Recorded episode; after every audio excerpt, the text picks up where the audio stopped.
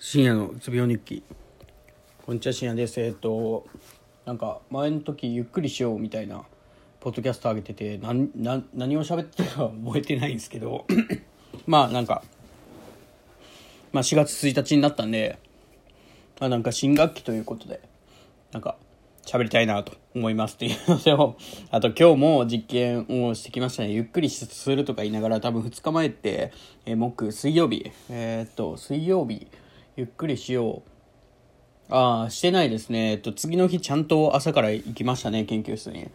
朝から行って、何しょったんかな、あの日。あ、か、加熱しょったんか。ああまあまあ、普通にやってましたね、実験。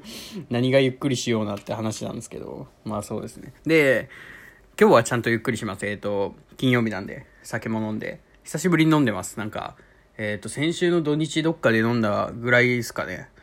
全然飲んでないですね。はい。ということで、えっ、と、新学期に入るのが怖いという話をしたいと思います。えっ、とですね、で、怖い理由っていうのが、あれですね、授業がしんどいっていうのもあるんですけど、それプラス実験をしないといけないっていうのが一番怖いですね。なんか先輩らから聞く感じだと、まあ結構忙しいと、授業は。で、それがもう来週なんですよね。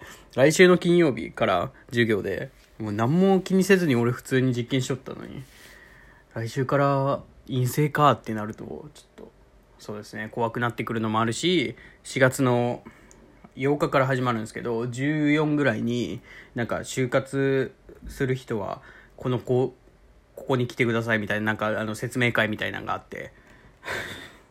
ああ、もう俺も就活をしないといけないんかって先輩らが就活忙しそうにしてたのを見てると、じゃあそれにプラス実験が入ってくるっていうのが、ちょっと割と怖いなと思ってます。